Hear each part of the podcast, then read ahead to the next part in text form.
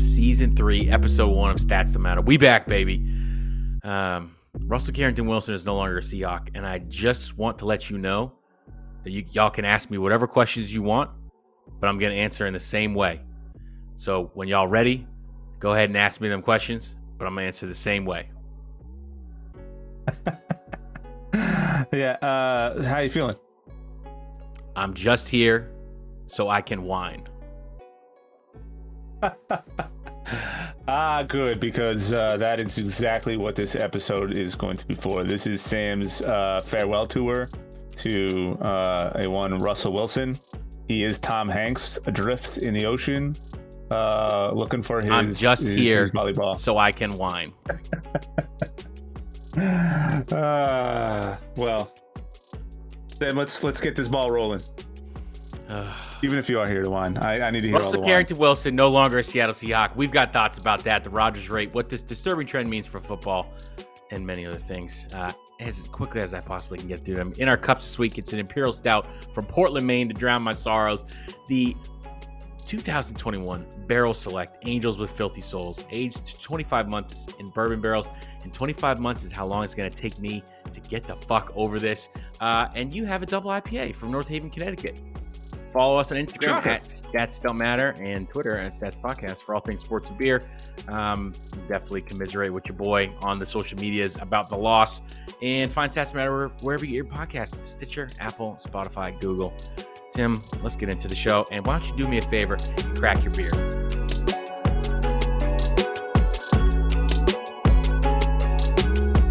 Yeah, yeah. I'll, I'll, I'll take the lead on this one. Um, my bad, man. I feel for you. I do. I do feel for you. It's uh, I take that back. I kind of feel for you because we were I'm just here so I can whine. we were in the same boat, and now New England's going to be paying an awful close attention to all you uh, Seattle fans out there that may or may not have uh, given a little stink eye to everybody in New England who's then rooting for uh, Tampa Bay, which I'm to need uh, our producer to go back and rewind. By the way, that producer's me to go back and listen to some of the previous podcasts and start plucking out all of those shit talking moments in which you gave me grief because oh you're a Bucks fan now oh you're a Tampa fan now because I tell you what uh you are damn right Sam is going to be whether he admits it or not watching Broncos games and rooting for the Broncos to win and if the Broncos make it into the Super Bowl I'm betting a million my my entire salary that Sam will be there rooting for the Broncos to win and there's not a damn thing you can tell me otherwise unless you're a huge fan of Drew Lock. oh. Uh, anyway, I am drinking uh, uh, Wandering into the Fog. I think I've had this one on previous episodes, but they've started doing this um, series where each variant is triple dry hopped with a specific hop. And this one is Mosaic.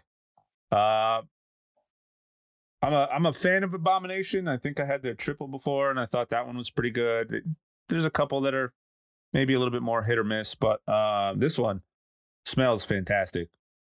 By the way, now it's not a triple IPA; it's just triple dry hop. We've talked about some of the differences in, in verbiage because it can be very confusing, but it just means that they literally crammed this thing with as many hops as possible uh, on three different times, and it smells like orange juice and grapefruits mixed together. And I haven't even had a sip yet. It is one of the best smelling beers I've smelled in a very long time.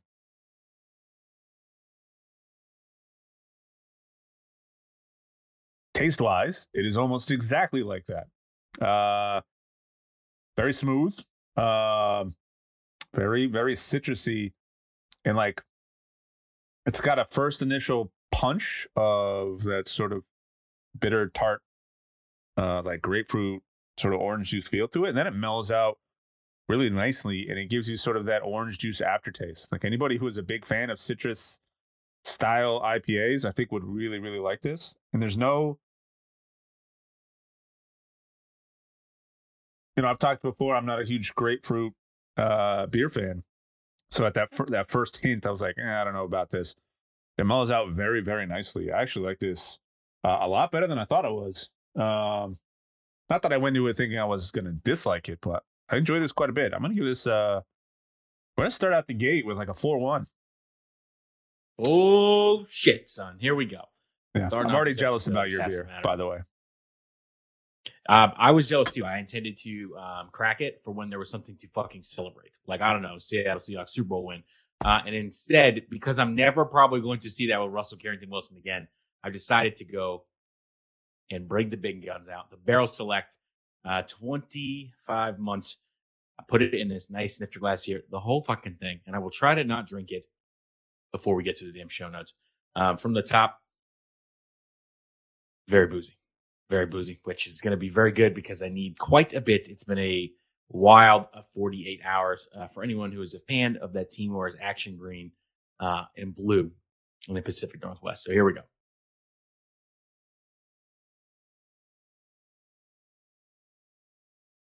By the way, while you were drinking that, I got the notification that the Celtics won again tonight. Fucking right. Wow. Now I've had um I've I've had Angels with, with Filthy Souls on this podcast before. I, I love that it's something that Bissell Brothers puts out every single year, and that uh, the beer itself is just so good. But like twenty five months in bourbon barrels, and it's only twelve percent. It seems to have reached like one of the perfect ways to get the booze and all the other adjuncts to work perfectly. This is a five. A five. This is a five. This is a five. This is a, this is absolutely a fucking five. This, this there's no way that everything that has gone into this that this should work the way that it does. As the rest of the beer falls off, you know your palate, you begin to taste uh, the bit of the barrel, but by that point it's already gone. You know what I mean? You you Mhm. already got tricked. You already said, "Ah, fucker." You drank this and it's gone. And then you're like, "Oh shit, maybe I need to have another sip." And it just keeps enticing you and enticing you and enticing you. And that those kind of beers are very very rare. Mm. Now I'm all and the way I think about it like this, right? If I give a beer like four and a half, I'm like, oh, it's pretty fucking good. And if I and if I ever see it, it needs to be the thing I I drink immediately over anything else on the menu. Yep. five is Jesus Christ, this is like a transformative experience. And then by the time you get towards the bottom of it, you start being like, holy shit, what if I never find this beer again? You know what I mean? And then you start longing for like the one that got away. That, that's what makes this beer a five to me. Like, I I need to go immediately and find out who has this on, on the secondary market. I might need to. If you find do someone, some you let me know because I, I missed out on that one. Uh, and I gotta say, oh man, I gotta say, if that's your jam, do you know what? Does it say on the on the bottle what barrel it's aged in? it does not. But you could go to their Instagram, I'm sure, and figure I have to do out. some investigative research because what you should also consider is Oh. picking up a bottle of Oh. whatever that bourbon is. Mm. Yeah, because I probably wouldn't hate it if it if it blends so well with uh what uh, Pete and the team did up there. So wow, good for them. Yeah. unbelievable. Okay, well that that's what's in our cups this week. Yeah. Now that that's out of the way, let's let's get this misery over. Let's go for it. All right, let's you know breaking news about 14 days ago. It seems like now, uh, the Seattle Seahawks and the Denver Broncos originated and executed one of I think the most dastardly trades of at least probably the last like five years in the NFL, probably longer than that. Uh, but it's absolutely franchise changing for both of them. Russell Wilson and a fifth round pick went to the Broncos, so the Broncos could give up Drew Lock, Shelby Harris, a defensive lineman, two first round picks, two second round picks, and a fourth round pick. Russell Carrington Wilson is no longer a Seattle Seahawk. We will no longer hear him and every one of his press conferences with his trademark "Go Hawks." Um, and Uh, we all, you, you know, a lot of people talked about what what this was going to happen like last year, right? And we said, no, no, we don't think it's going to happen. He came back, he played this year, he got hurt. You're like, all right, cool. Well, let's count this season as like you know a mulligan, a red shirt season, if you will. Like you, there there are issues. Clearly, the team and him like didn't get along and see eye to eye and everything. But we're like, come on, this is fucking Russ. This is a franchise quarterback. You just don't find these guys. They don't grow on trees. Like you can't you can't just move on from this. And then this season, man, did we get fucking lulled to sleep with all this? Uh, oh yeah, yeah. If Russ wants to be here, he's gonna be here. And I hope I didn't play my last game in, in Seattle. Blah, blah, blah. I love this place. I want to have multiple Super Bowls here. And we ate that shit up. We took it to the Mhm. bank. We said, I will take that car and I will sign this interest note of 30% interest on this car. I will I will pay thousand dollars a month for this car because I believe this car is incredible. And then the bank came back and said, "Psych, we sold your, you know, your card note to someone else." Shocking, I think is the best way to say it. Um, I ended up finding out not from Twitter, but from someone else, a friend of mine, listener to the podcast, Justin. Justin, uh, the guy who came on the podcast and and did our first uh, Joe fans segment. He texted me and he was like, "Wilson, Broncos," and I went I went right to Twitter and and um, I think we all saw that Schefter text. I I went to that that tweet page about a hundred times, and I just kept I kept hitting refresh, and I was like, "Is this fucking April Fool's? Like, this can't be right. This can't be right." Mm. And then other places started reporting on it, and then I knew it was curtains when some Seattle beat reporters that I follow were like, "Yeah, I can't confirm," and I was like, "Holy shit, they did it! They absolutely did it." Um, we'll get into what I think about it, whether or not it's okay or not okay, or all these things.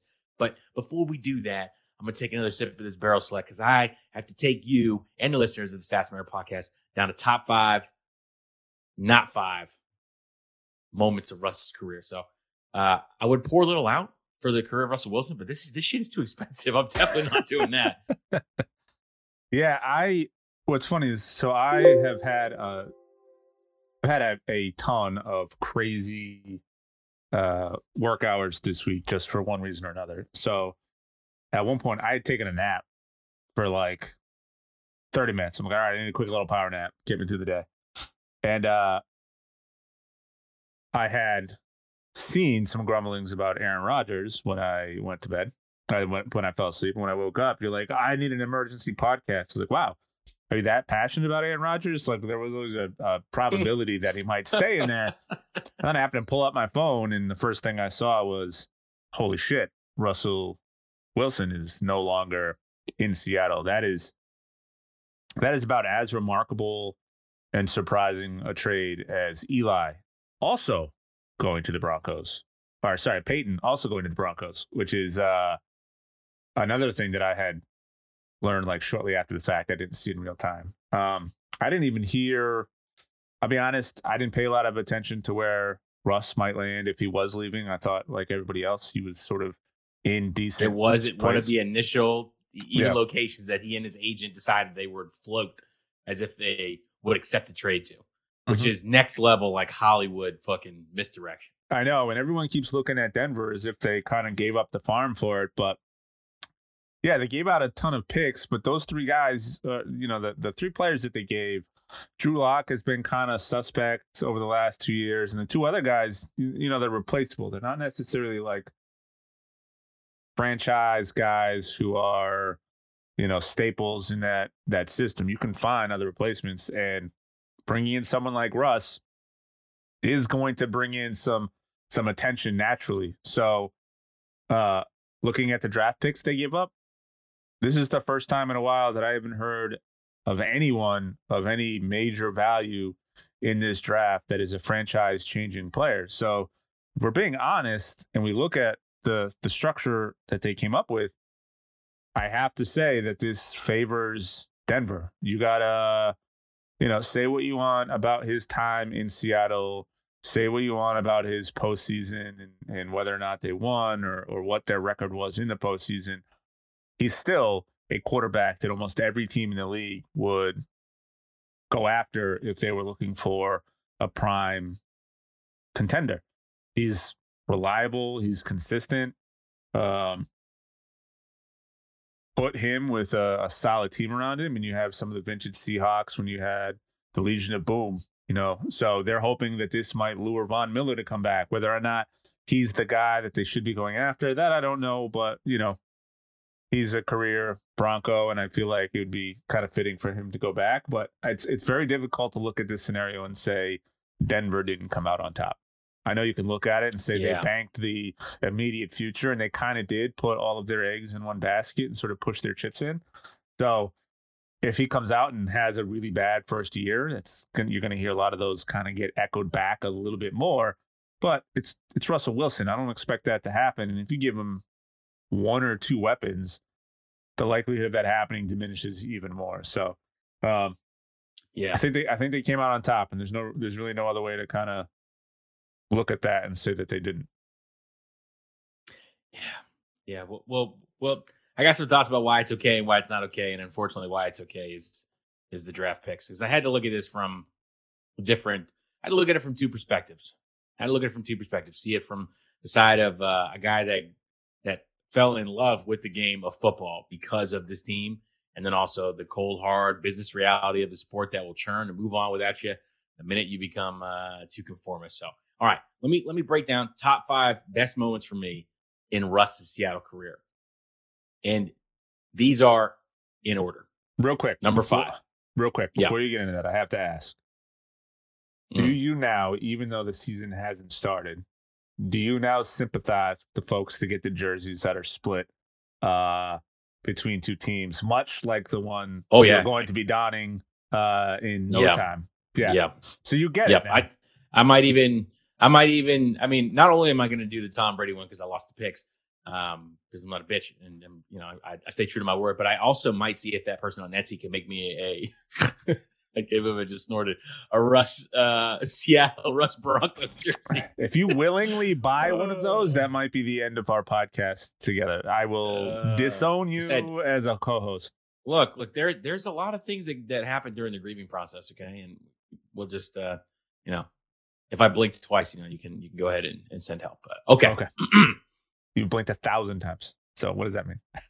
Well, well, well, the, the people at home can't see that. All right. Top five best Russ moments from his career with the damn Seattle freaking Seahawks. Number five, 2017 pirouette toss to Doug Baldwin, Thursday night football, action green uniforms against Arizona Cardinals. Just an unbelievable play where Russ pirouettes out of the pocket. He finds Baldwin, who was blocking on the play, wasn't even the primary receiver. Somehow they made magic. Uh, just it was an incredible game. It was an incredible toss. Um, and and that was vintage Russ, really. You know, when you take a look at the height of his powers, like just making defenders look stupid when they came beyond the line of scrimmage. Like he just would duck, dive, dip, and dodge, and, and just make them just eat sand. It was crazy. Uh, number four, go back if you have NFL Game Pass um, and watch the Christmas game, I believe, of the 2018 season where they played Kansas City with Patrick Mahomes in Seattle, and they won that game. They scored 39 points.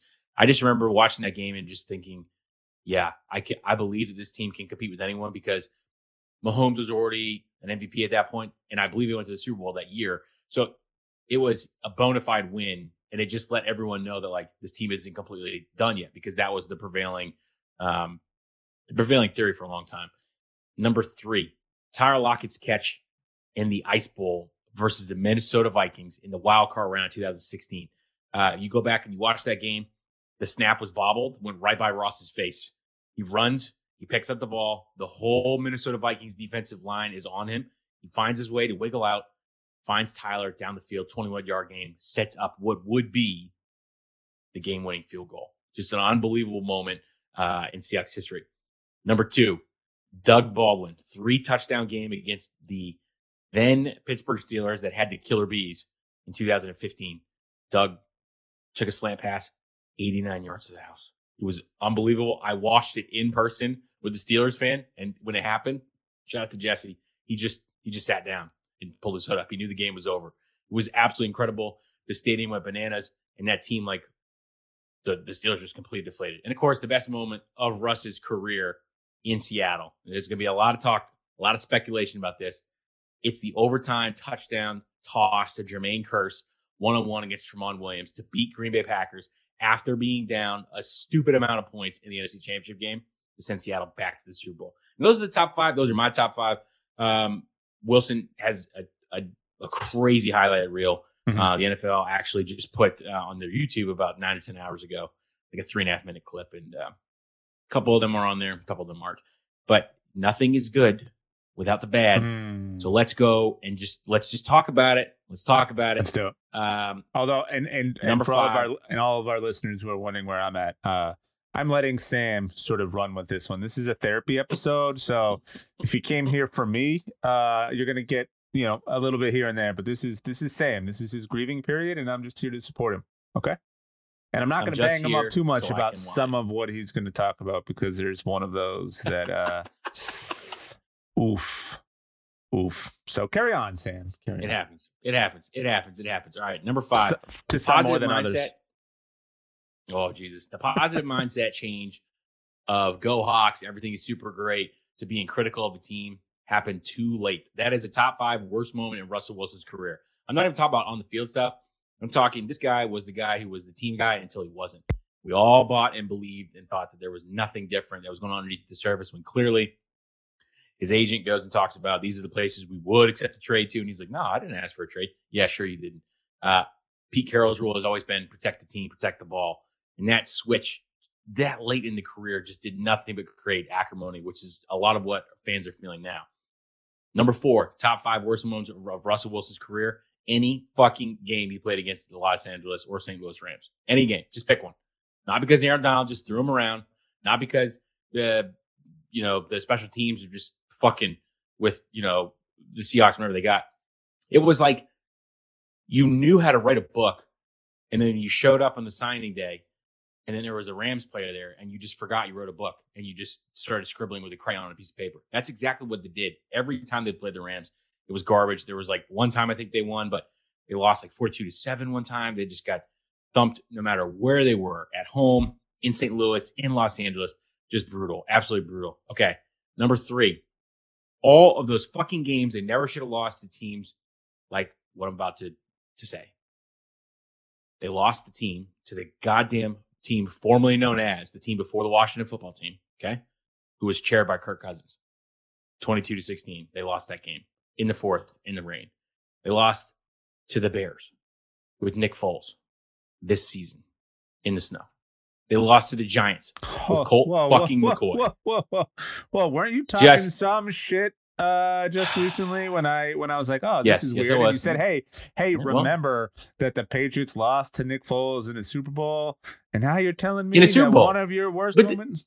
The, oh, you want? We'll talk about Super Bowl. Uh, of course it is. Carry on. Of course it is. Of course it is. Of course it is. But th- this is the thing. Every season, every season without fail, there was some fucking game they never should have lost because they played down to their opponent. I lost many bets in fact, the reason why I named all of those teams is because I made stupid bets that my ass couldn't cash, uh, like talking trash to Giants fans and being like, oh, there's no way Seattle's going to lose this game. But if Seattle loses, I'll buy pizza for everyone. And what the fuck happened, Tim? Had to buy pizza for everyone. Could not fucking believe that. Had to go ahead and go down in my notes section because the Giants fan said Russell Wilson has two more good years left. And I saved that shit for the ultimate fucking pettiness. And I had to go back and be like, all right, well, I mean, I, I don't I don't think you're right, but I just think that you were right in this instance, and this, this really sucks. um, I, I am gonna have a weird top two here, um, because I know what you're thinking. You're thinking my top two is not gonna be two, but it is gonna be two. 26 seconds left in Super Bowl 49, and you throw a play that the other team knew was coming because you let a player go who then played for them, who knew the play was coming because you threw it many times on the goal line all year. In the in the game's biggest stage, some fans say they will never forgive Pete Carroll for not looking Marshawn Lynch's way. He was single covered against Jamie Collins on a on a fade route on the other side, um, or just the fact that they were so arrogant that they believed they could just use that same play they did all year to win against the fucking Bill Belichick Patriots and the greatest quarterback of all time, Tom Brady. I just oh, how'd that? It's going to be number two. Mouth? Ah, just how did look, that taste? Oh, I saw you it, gag as that it did up. not. It it did not. But also, I have the barrel select here that I'm pretty sure has burned off all of the fucking uh, taste buds that I have. Plus, Patriots fans uh, over the past couple days, I gotta be honest, a lot of them, um, some listeners of this podcast, some not, have been sliding text messages my way, just being like, "Bro, you okay?" Hmm. And by the way, dot dot dot, I was right. And you're just like, "Oh, fuck you," but thanks for checking on me. Do we get it, man? We get it. We know what it's like to be like, oh shit, that actually just transpired. I was, I know, yeah. I know it was a potential, but when it actually comes to fruition, you're like, huh, that stings a little bit more than I remember. Yeah. All right. So what's his, um, what's his I, I, think one? it's just the, the the number one top five worst moment. It's gonna sound crazy, but if you're not a Seattle fan, you probably won't you won't take this the same way. It's the fail Mary against the Packers Monday Night Football replacement reps. That level of oh my god, it's a miracle. How the fuck did this happen? Literally set the foundation for the weirdest fucking Seahawks games we've ever seen in prime time and in regular time, and led everyone to believe that the Seahawks were always going to compete and always be in contention because if there was time left on the clock and Russ could just get down, that they could make something happen. I'm not saying Tate didn't catch it. I'm not saying that the Green Bay defender didn't intercept it. I'm saying it was a bad interpretation of the rule, and I'm saying it helped Seattle, but it also set the stage for our demise, their demise, when they thought, ooh, excuse me, that all of this shit can just be happily little clouds like Bob Ross, little clouds, little happy clouds right here. Everything's to be fine. As long as Russ gets us back down there, we're going to go ahead and win this game. The fail Mary set us up for these expectations where they won 12 to 9 versus the fucking Dolphins when they shouldn't have. Um, or when they barely beat a, a scrub team, or or when they they do go in a duel and a shootout with the Texans with Sean Watson when he was up on his height, when they they faced the Patrick Mahomes Chiefs, like all or even the moment that they beat the New England Patriots after the Super Bowl loss 28-22 in Foxborough. It taught us and it conditioned us to believe that anything was fucking possible when we knew that the account of magical bullshit dollars was running out. And it's just it conditioned us to believe that they were always going to be together because no matter what forces came against us, there's nothing that was going to tear them apart. And I, I understand that the Super Bowl is like, uh, yeah, I mean that that that shit you're probably never to get over. Um, but fuck, man, we we conditioned ourselves over the last ten years, dude. The last ten years that he was on this team, we were like, yep, they can get it done. It's Pete and Russ. Pete and Russ. Oh, it's Pete and Russ. We're we're gonna be fine. And and, and that's this is where I go. There's plenty of more moments that you could be like, holy shit, like, what, what about this moment or what about that moment? But those are the things that remind me the most of like where this team was at their height and where this team was at their lowest. Losing to teams they had no fucking business losing to, Russ not playing fantastic in those, and then some of their biggest moments on the stage being defined by blunders from a team that should never have been put in that scenario. So here's here's what I ask you now. What do you think happens next? And between Seattle and Denver, which one do you think ultimately comes out on top? Well, if you look at the way the teams are set up right now, Denver has a semblance of an offense. They have a decent running game. They have a trio of receivers. They're not DK and Tyler Lockett by any stretch of the imagination, but they're in, I would say, the same solar system, right? Jerry Jeudy, he just he had Drew Lock thrown to him. You know what I mean? Like it's yep. it, like there's only so much you can do. The defense is where I see the team splitting off completely. What what's so fascinating to me, and not in a good way, is that Pete, being a defensive minded coach, spent years of picks trying to make the other side of the ball better. And in mm-hmm. the end, that process was worse and it never changed. It never changed from Super Bowl 49 when they gave up a 14 point lead to Tom Brady. Now, again, it's Tom Brady. That shit happens, right? But they gave that they gave that that lead blowing ability to subpar quarterbacks whenever whenever possible. No no lead was safe. No, and that's why I think Russ felt like he had to play hero ball. That's why he had to cook. That's why he had to, to put all that stuff out there. Denver, I don't think they're gonna have to do that. Denver was the number three scoring defense last year, and they didn't win a lot of games, but they held people to next to no points. And Vic Fangio, before he got fired, was very clear. He's like, what makes us different than other teams in our division is we don't have a we don't have a premium quarterback. Now, maybe you shouldn't say that shit, you know, when your boss is watching because like they're gonna fire you. And I think that's kind of what happened. But or, um, or, or when you spend a, a, high draft pick for a quarterback. yeah. Um, Denver is the team that is best positioned to do what Tom Brady and, and what I think Aaron Rodgers wanted to do before he decided to come back to Green Bay. Like this business is cold and there's no need for you to sit to more three more seasons on a team in which you're not going to be heard and what you're going to be valued. And if some other coach and some other team is going to say, come on over, the grass is definitely greener because it's fake grass and we have a pool and there's hula drinks everywhere. You're going to have to take that. I, Seattle got a ton of picks. Good for them. The issue I have with that is that Seattle has not been great at drafting players in the last like six to seven years. They've tried so hard to recreate the successes they had with the, Le- the Legion of Boom. But like, look at that. That shit was an anomaly. You Mhm. find players in the second, third, fourth, fifth, sixth, seventh round that become Super Bowl starters. That is the dream, but that is not fucking reality. And you can never recreate that. And that's all they did. They spent every year since 2016 trying to get back there and trying to recreate that. It was in the way they drafted in positions. It was in the way that they brought in free agents to go ahead and say, well, we think this guy can play sort of a Mike Bennett role. This guy can sort of be like Doug for us. Like instead of letting players define themselves, they kept trying to compare them and kept saying, we think this person can be just as good as, hey, that, that team we used to have back in the day. And we all bought it. All fucking Seahawks fans bought it, myself included. We absolutely believed that's the way it was going to go. So that's why, like, I'm kind of like okay with. I mean, it's taken a it's taken a long time, but I'm I'm sort of okay with the trade happening for a couple of reasons. Then the first one is draft picks. Uh, Seattle has always perennially picked in like at the end or towards the end of the last round, uh, Mhm. sorry, the first round, and they've always traded back.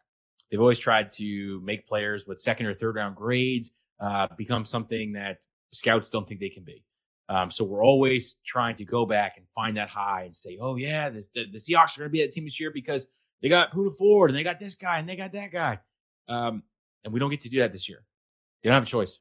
Like all these picks, you got to go out, you got to draft people. Yeah, I'm sure you're going to trade and get more picks, but like you'd better use a first round pick on someone of absolute need, whether it's Kayvon Thibodeaux at number nine, whether it's a quarterback, someone that can be like you want to groom for the future. Like, I don't know. You you have so much opportunity here and you got to do that. You absolutely got to do that.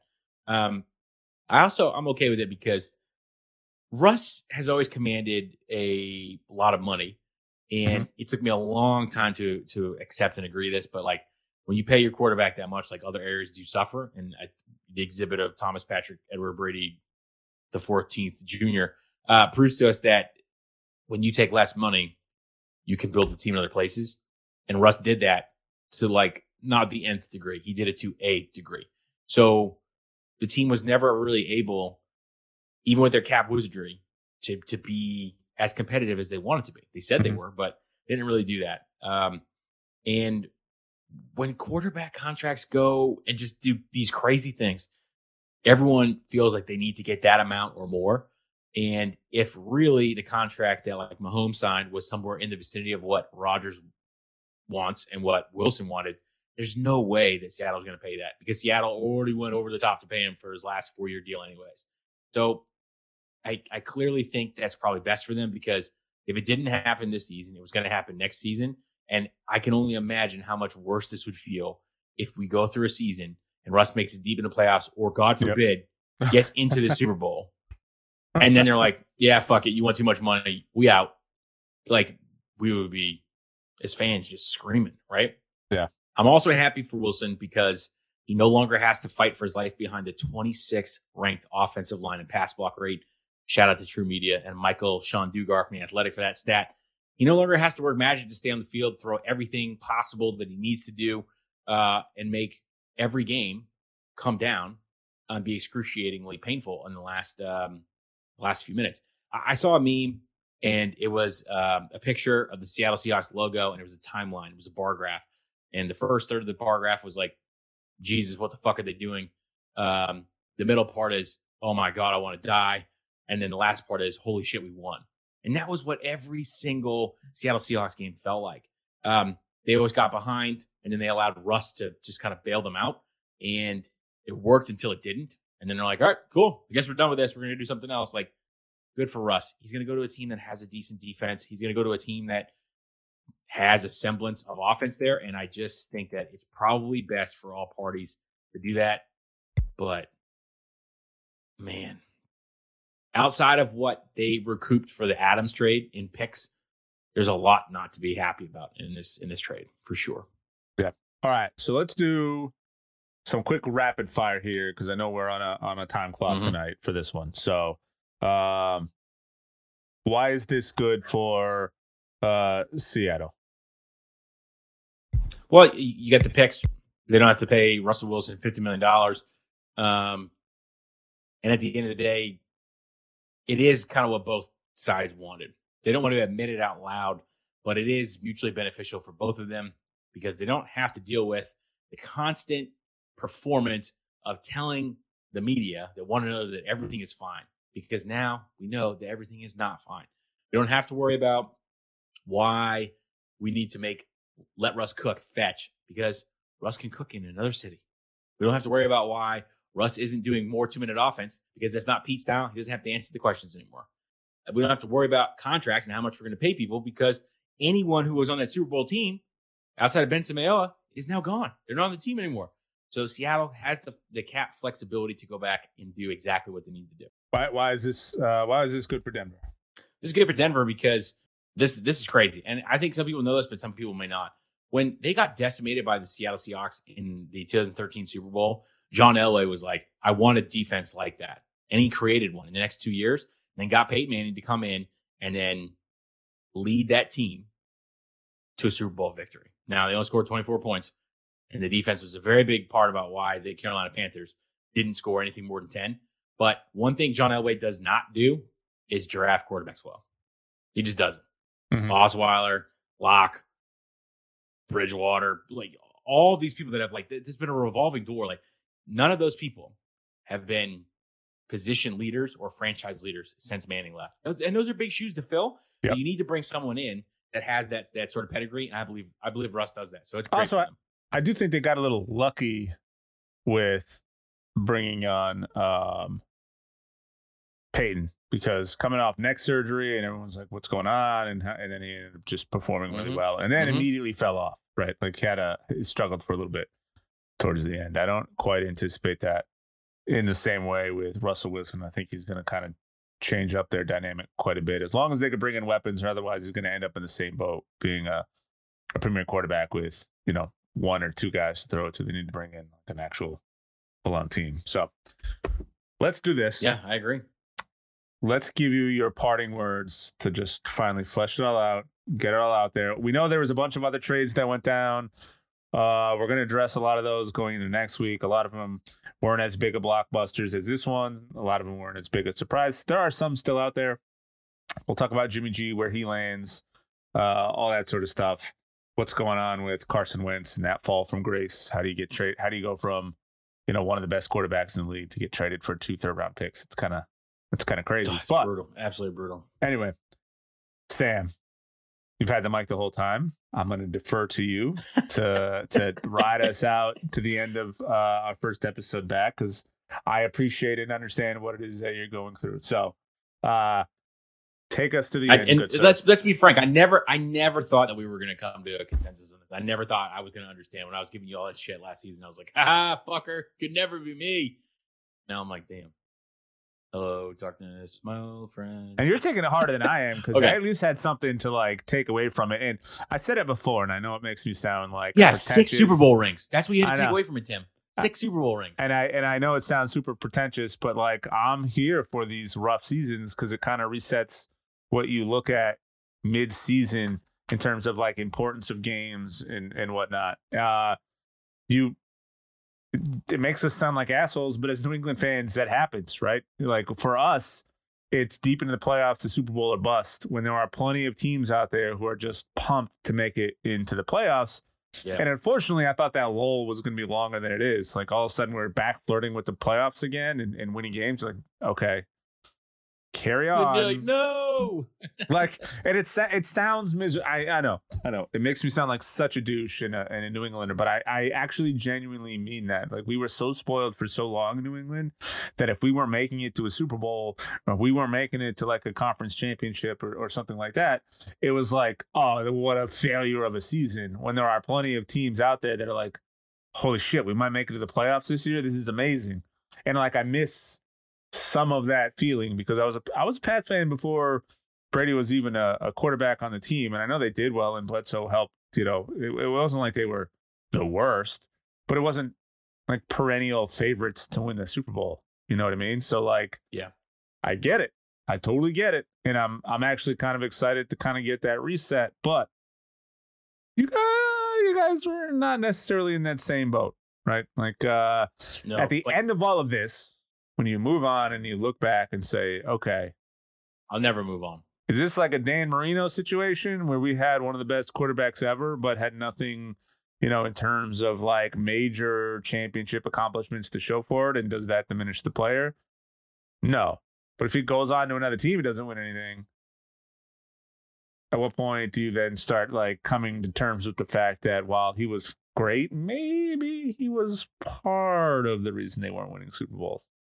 Oh yeah, definitely, definitely, definitely, definitely. And when I when I think about the reasons why this team fell apart, there's a, there's a few things. There was a Seth Wickersham article about the dynasty that never was, and how um, all of the team players felt that there was a different sense of accountability for for everyone else on the team, and, and I think that that was a that was a big reason why the players all left. But like I said, was it, no one left on the team from the Super Bowl.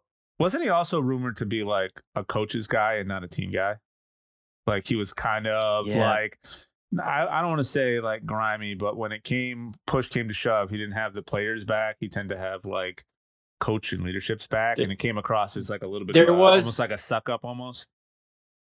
Yeah, there was that, and then um, during the uh, the national anthem uh, protest, and then even during the Black Lives Matter movement, a lot of players on the team said they were moved by how Wilson finally found his voice and and decided to ascend to that level of the the franchise quarterback there, and and to earn yeah. really the manifestation of that finally ended when he he started calling out the organization because that's something that Earl did, it's something that Sherman did, that's something that you know all these other players who uh, ended up leaving and going to other teams. That's something they all did.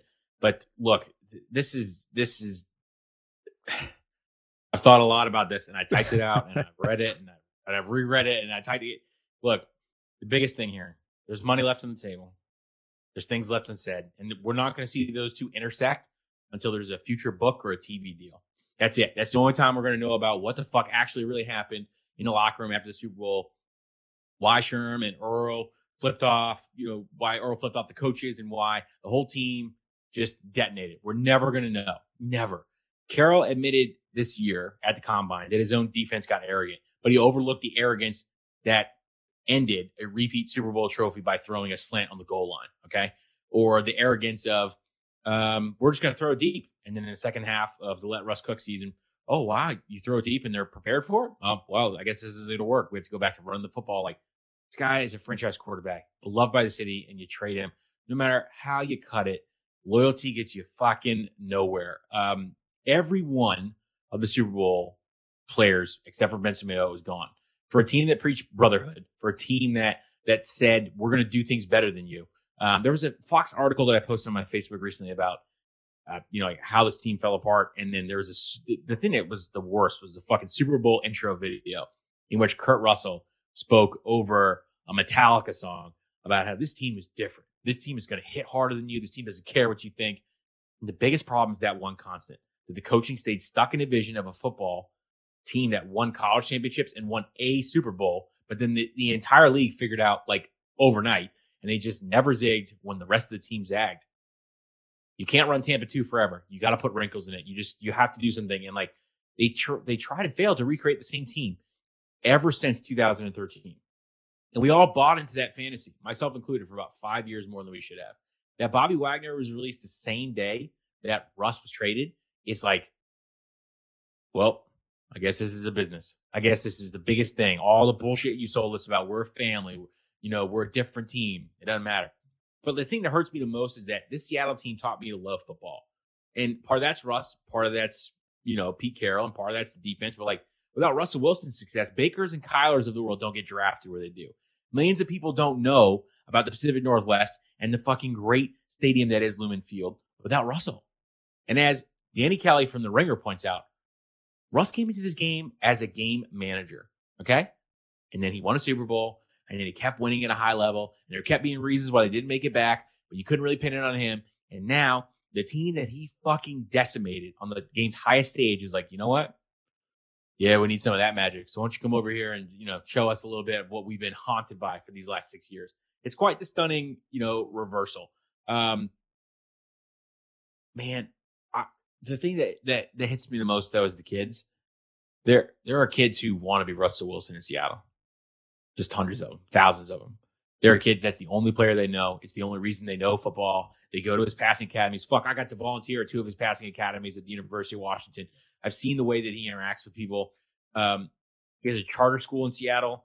He has a foundation, the Why Not You Foundation, and he never missed a Tuesday after a game of, of meeting sick children at Seattle Children's Hospital. Like he's a fucking goddamn role model, and the team just traded him for two first round and two second round picks. Like it just it just seems to be like just one of the worst fucking endings for a franchise that you think that you could think of. And where we go from here is like run, run, pass, punt. Like if you know, you know. That's like that's what Seattle Seahawks football has tried to be. Russell Wilson be damned. That's where we're going back to. Like, if I could take the words of the immortal Shania Twain, John and Pete, your draft picks, they don't impress me much. So you got the roster moves, but do you have the touch? Now, don't get me wrong. I think you're all right, but that doesn't keep us winning Super Bowls every fucking night. Y'all don't impress me much. All right. Now I made that shit up. But realistically, those two got till 2025, even though the contract's are up till 2027. If you keep this shit up, John and Pete, there's gonna be some new faces in town. And I, for one, am not looking forward to how fucking quiet of a loud city Seattle's gonna be this year because they're gonna try and fucking pump in crowd noise because it, no one's gonna be happy about seeing Drew Lock fucking throw picks out there. But then I gotta think, Tim, do I put myself on the season ticket list?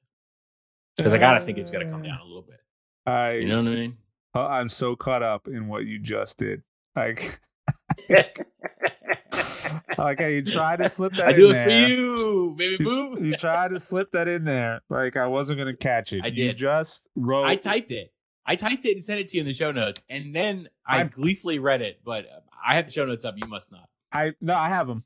I purposely did not read through them today because I wanted to get the organic feeling that you were going to give me. Oh, that's organic, baby. By That's- this, that- that, that is no, that is organic. not organic. That is the most cringe Don't panic, worthy it's thing you have ever done. That is amazing. You you remixed a Shania Twain song to express your feelings. That is some some sad white girl eating ice cream in the kitchen floor after a breakup type Well, shit. maybe that's what I've been doing for the last 24 hours, Tim. Maybe that's what I've been fucking doing. Okay. Oh man! okay. All right. Well, I The can I appreciate. I can, I can appreciate that. Yeah. the last thing I got to say about this, um, I and many other people, and I suspect you as well, will be secretly cheering um, for us to destroy the fucking Seahawks when the Broncos visit fucking Lumen Field this season. Jesus Christ! Like, I have no vetted interest in either one of these that? things. Uh, so I'd like to see both in a Like- tie just to rub in your face. No, I'm just kidding. No, I'm just kidding. Yeah. I'm just kidding. I'm that's just kidding. that shit ain't gonna happen. Uh, ultimately, at the Oh my god! day- Hold on. Imagine if Drew Lock comes out and wins. What do you think then? No, I, I'd, I'd fucking spontaneously combust. I would. Okay, sorry. Uh, I really on. would. Just the same way that all all my friends have been trolling me with this. What if Tom Brady goes to Seattle? I'd be like, then I think I would have to support a different team and just hate Tom Brady. You are again. a liar. You would get a three-way jersey then. It'd be a one.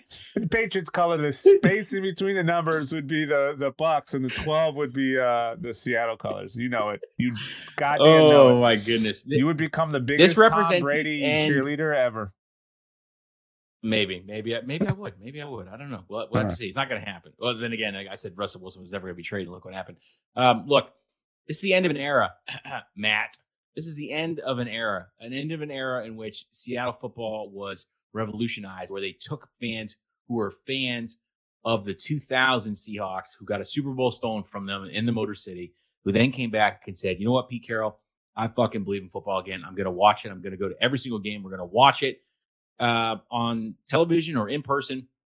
And the Seattle Seahawks, the 2013 2014 Seattle Seahawks, are one of the best football teams I can remember, you know, just in history. And I, I just think we're never going to get back there. So we've got to temper our expectations and just realize that that team is never going to be the same thing.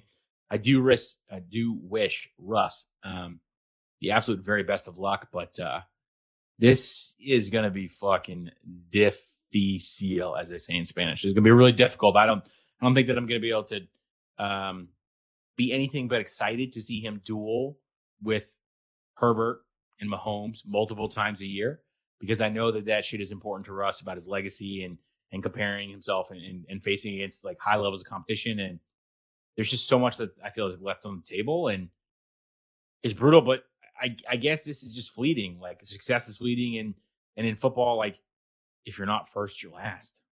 Yeah would you have preferred he retired? No, no. That there's there's something about Russ's game that is just different. There's something that uh, about his game that Baker and Kyler have, have added to. There's something about the you know Lamar Jackson game that is Russell Wilson esque. There, there's there's so many things that like he he is he's an influence in other quarterbacks that are currently in the league, and I just but, could, but couldn't until you like, the wheels fall off, I just want to see that guy keep going. But couldn't you like walk that back and say he's sort of an image of like the Donovan McNabbs and the Michael Vicks of the world?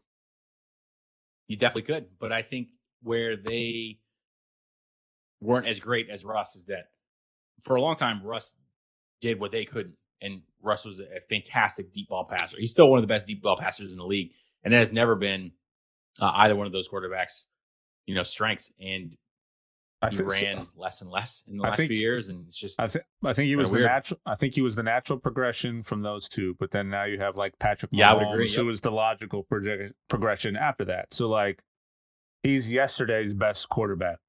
He's yesterday's like prototype quarterback, and now you have like everyone wants a Patrick Mahomes now. Everybody wanted a Michael Vick or Yep. Donovan McNabb, who was like a a throwing threat and a moving threat, and then uh, you had Russ come in and and other other players who have come in and kind of modified that a little bit, and now you have guys like Mahomes who have taken it to like a whole another level. Um, I'm still curious to see if they all play into their 40s like a like a true pocket passer does, but uh, I do think like where his place is and, and whatnot. Well, I mean, look at listen, you got Rodgers moves, but still gets banged up, right? Like he's he's he's missed significant time, and now as and he's late, 38. Yep. Now as of late, he is more of a pocket first quarterback and he dumps the ball away and he's making some of the same late career decisions that Tom Brady did. So it's other other than those two, let's see how many people play into their late 30s, into their 40s and, and see what happens. But in any event, Yeah. I feel for you, brother. Certainly I feel for you. You know, you, you watch the you watch the new um, Jurassic Park movies. Um I think I think I'm up to date. I think. The ones the ones with Chris Chris Pratt and Bryce Dallas Howard. Uh, basically, this is the thing. You know how, and, and, and this has been my last thought on this because I, th- I think it wraps it up nicely. But you're not going to believe it. Um, when the when when the first Jurassic Park movie comes out, right? Everyone's like, "What the fuck? Why the Jeff Goldblum coat?" You didn't stop to think why you should, even though could, you, like even though you could, right? Uh, and then in all the new Jurassic Park movies, like you know, Chris Pratt's character is like, why did you merge a velociraptor with a tyrannosaurus? Like, what are you doing? Why would you keep doing this? You know what I mean? Yeah. The the Seattle Seahawks were like, as you pointed out, they got the prototypical quarterback of the past, and they kept trying to create a new fucking dinosaur to put on the field every single year. And they kept trying to sell it to us as this is going to be the new thing. This to be the new attraction. And we all kept buying it, even though it was a disaster, even though it like ran amok over all of our feelings about what Seattle football is, what it could be, and it ruined our emotions. We just we just bought it every time. You're like, look at this brand new dinosaur we created. We're like, yep, that's cool. Yeah, I'm about it. Yeah, go off. Now I'm gonna be like, mm, I might uh I might not wear the hoodie not as as often as I used to. I might I might save the the old game worn cap and I might I might watch a couple of the games in not uh my backwards cap and my jersey I haven't washed since fucking 2016 or any of the shit. I might actually Oh, Maybe this is your fault for t-shirt. not washing that jersey. Yeah, you know I I, Because I, what I thought about that in my here's a- stages of grief over the last hour for sure. Here's a here, here's a question. What did not washing that jersey get you? Super Bowls? No, because it happened Too the Super soon? Bowl. Too soon? Yeah. Okay. No, it's actually it's actually it's actually not because Tim, I'm I'm prepared to say this. That fucking Super Bowl loss was in 2015. Okay, that was seven years ago. Um, it's time to get over it. This time. Trust me, you learn to get over them because we've we've lost more Super Bowls than you guys have Oh attended. fuck you!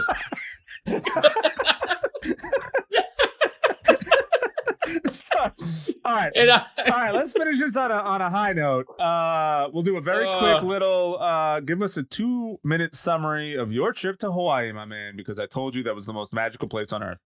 Was I wrong? and you didn't fucking lie. You absolutely didn't lie. Uh, went to uh, Maui for a week and Kauai for a week. And uh, honestly, Maui is uh, the land of resorts and beaches and surfing and being waited on and getting drinks served to you. I'm watching the sunset, and it's absolutely beautiful. But fucking Kauai is where it's at, bro. You're the last fucking inhabited island in the Hawaiian Islands chain. There's another island out there, but ain't nobody on it but fucking animals, right? So in Kauai, when the fucking sun goes down, everything closes. It's like big boy rules at that point. Like you, you better make sure you have fucking groceries and gas in the vehicle and beer in the fucking fridge. Is there ain't Yeah. you ain't doing shit except making a fire and letting the fucking stars just cascade over you. The stars. You, How you fucking said- amazing are the stars? Unbelievable. We actually we went to Haleakala and watched the sunrise. Uh, we we we showed up um, at four o'clock in the fucking morning. Cold Uh, as shit. freezing, cold as shit. It was thirty fucking degrees outside. So, for anybody Um, who doesn't know, to that is the only point in the in the entire Hawaiian Island chain. I think they get snow. You can. There are videos you can go on and see people snowboarding in like swim trunks. It's insane. it's it's, it's absolutely wild. Uh, shout out to my wife. She she ended up taking the um the comforter from the hotel room. She brought it with her as we drove up the mountain because it was so fucking cold out there. And I, and I brought my LB gear, and I was annoyed by how cold it was, right? But I tell you, the best thing that I saw in Hawaii was not swimming with green turtles, which if you have problems, you don't when you swim with turtles. It's the most fucking amazing thing in the world. Or seeing all the stars, or drinking fantastic beer. Shout out to Hawaii Brewing Co. and Maui Brewing Co. The the most beautiful thing I saw in my two weeks in Hawaii was watching the sun come up over the horizon at 10,000 feet with a native Hawaiian singing a fucking chant to welcome it into the world. And it's the only time that I've just been like, Hmm. I don't want anyone to fucking say a single thing right now. I just want people to shut up and just fucking just hear this for what it is because it was incredible. It was amazing. I've never seen anything like it. Um, seeing the entire world have this like golden hue to it. Hmm. Uh, it- It's just So for, for anybody who doesn't know, you are sitting above cloud level at that height in Yeah. a, in a dormant, Unreal. like blown out volcano, and you are just seeing the sun for like the first time, and it's just it's insane. But if you're there on a night where there's no moon in the sky, there is zero light pollution in a lot of those places. Yep. It is like my it is I'm going to sound like a stoner, but it's like life altering because you suddenly realize when you see more stars than you could probably ever sit and count. It literally blows your fucking mind because you see like colors you didn't know existed in the sky. You see like Yep. The- you said all that, and I, I thought you were I thought you were gassing me, and then I, I witnessed it, and I was like, oh, "Why am I seeing double rainbows during the day? Is this is this, Uh, this and is that's- what is this just what fucking happened?" Take us home, Tim. Take us home. Ah, when we were there, I wanted a ukulele so bad, and I never got one. Uh, so we waited, waited, waited, bought and then my son wanted to learn how to play it, so I ended up buying this fucking Fender ukulele. Uh, I can play maybe one song on it, but man, if uh, if you've never been to Hawaii, you gotta go to Hawaii. You get sucked right into the reggae. You get sucked I right mean, into the ukulele Hawaii- music. Hawaii is the only place where I was on the plane coming back, and I generally, genuinely in my head was like, "How can I make this work? How can I stay here? How could I afford to live here? How how could I make this a reality?" Yeah, I, I get that I'm six hours behind everyone else, but like, how is this fucking possible? Because like, Yeah. I'm telling you, dude, Maui Maui is just fucking crazy because of all the resorts and just like the sights you can see in Haleakala. And I played golf, and I ended up racing the fucking sun uh, because the maintenance guy said I couldn't do 18 before the fucking sun went down. And guess what? I went 18 before the sun went down. I said, "Yeah, bitch, I told you." But Kauai is one of the most beautiful places I think exists on planet Earth, and Yeah. um, I learned to surf there. I've I've seen nothing but absolute crazy amounts of stars. I have so much fucking respect, and I just think hashtag protect Hawaii at all costs Yeah. is the thing. If anyone decides to fucking ever attack the sovereign nation of Hawaii, even though it's a state, the sovereign nation, um, I, I say we, we throw every single fucking nuke at them and just wipe wipe that wipe that country off the face of the earth. I'm just I'm just saying, you know, it's it's It's the most wrong. important thing we have in in American tradition for sure. All right. Well, good way to end it. Welcome back, Sam. Welcome back. We're gonna hit this ground running. We got a lot to talk about next week. We're gonna talk Bruins. We're gonna talk Celtics. We're gonna talk about this shitty lockout that uh, in a league that is Mhm, already mhm, struggling a little mhm. bit with fan retention. You're not doing them any disservice. We're gonna talk some more of these trades. We're gonna find out where Jimmy G probably lands because you know we'll see. But glad to be back, everybody. Sam, not so much. You know, under the circumstances, I'm sorry You we had to start this way, Sam. But it's only up from here, baby. do you do you know the, the yeah I know because the best thing from here is that in my picks I now no longer have to like you know pick with emotions with Seattle. I'm gonna pick against them for fucking 18 weeks next season. no, So because I actually get all those points. Here's what's gonna happen. Drew Lock's gonna come out and he's gonna ball out somehow. I'm calling it. I'm calling it. The dude is 30th in touchdown percentage. Get out of here with that shit. Maybe that's game planning uh, in in Denver, and you're gonna see some of the same game planning and mechanics with. Uh, imagine if they flip flop statistics. Could No, get I juicy. I spontaneously combust. But Tim, Yeah. Tim, your stats, they don't impress me much. Okay, we gotta go, everybody, before it gets going again. Thank you. We're back. We appreciate everybody hanging out, waiting for us. We back. Peace. All right. Peace.